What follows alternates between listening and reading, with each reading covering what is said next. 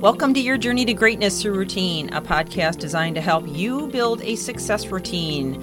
My name is Michelle Steffes, and I'm author of the book, and I'm excited to come to you today with more insights and ideas to accomplish your success routine because it's not the big things we do, but the little things we do every day that make the biggest difference. So let's get on with the podcast.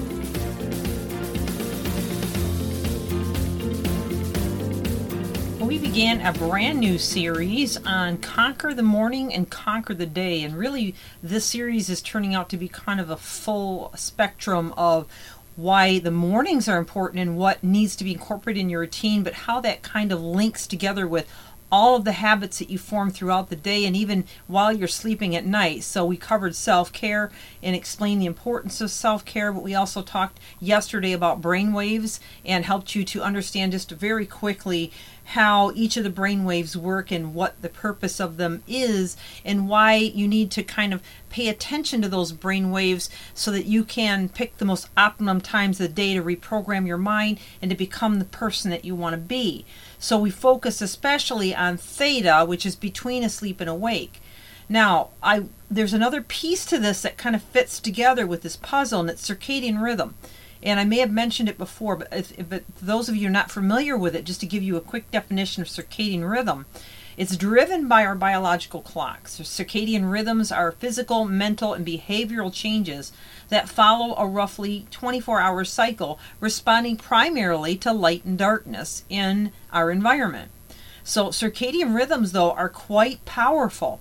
They can influence a variety of our body systems like sleep wake cycles, hormone release, uh, body temperature, and when they're thrown off, okay, when we have this irregular schedule where we're going to bed at 10 one night and then 1 the next night and then, you know, 8 the next night because we're tired, you know, and we're all over the board and we think that's okay, we increase the risk of a variety of disorders. Uh, for one thing, just, just for starters, we're going to cause a lot of brain fog, brain fatigue, we're going to cause some insomnia.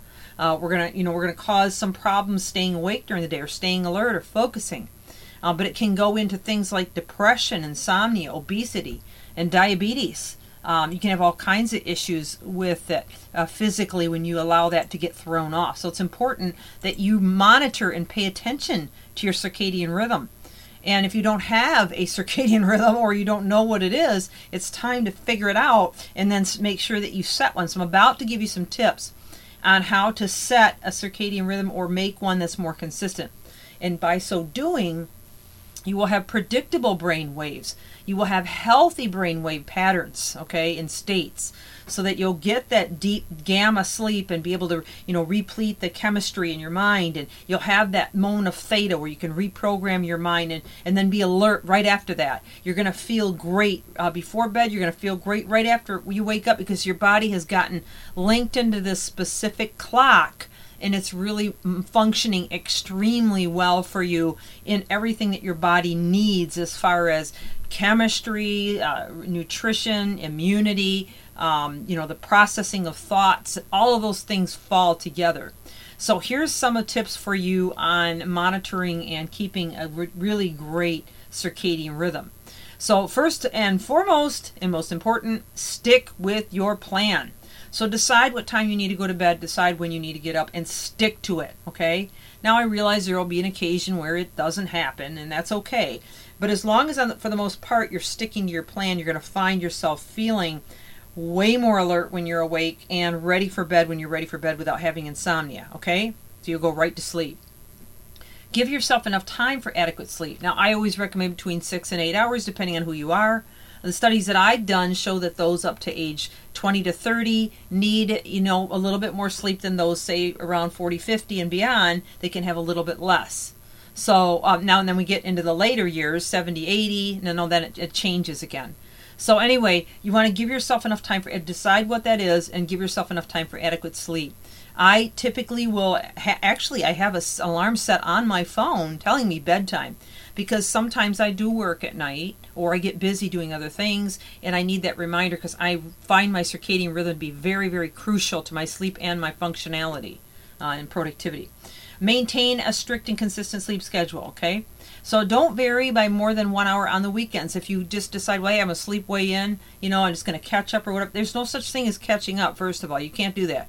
It's a day to day. It's what you do every day that counts. Remember how we start the podcast every day? And that is so true. It's true on the weekends, too. And when you do that, you know, you throw it off, then it's hard to get back on track on Monday. Also, I've talked often about power naps and how regenerating and rejuvenating they can be.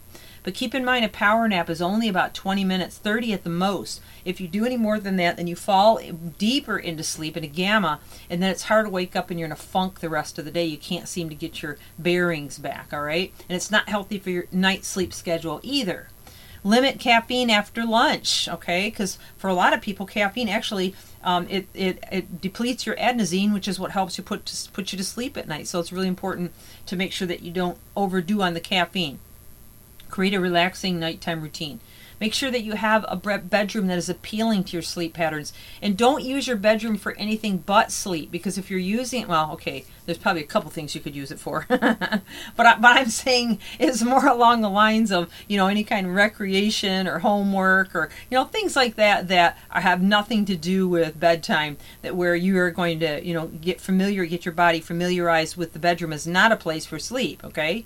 And especially not electronics, bright lights, Blue lights have been proven to mimic daylight patterns and keep you awake at night, altering your melatonin and throwing you off. Okay? So keep your bedroom quiet, dark, and a cool temperature. Keep it neat and tidy so you don't feel like you're in a cluttered up mess and it makes you uncomfortable. Um, don't stress about sleeping.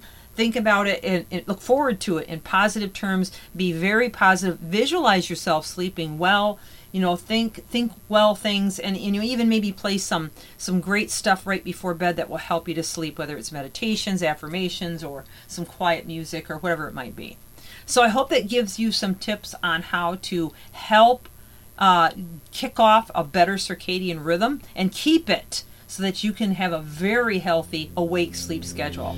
Well, this has been Michelle Steffes with your Journey to Greatness and Routine. I look forward to having you on the podcast again tomorrow, joining us as we walk through and help you establish every piece and every factor that leads to having a great, solid morning routine that will help you conquer the day. Talk to you tomorrow.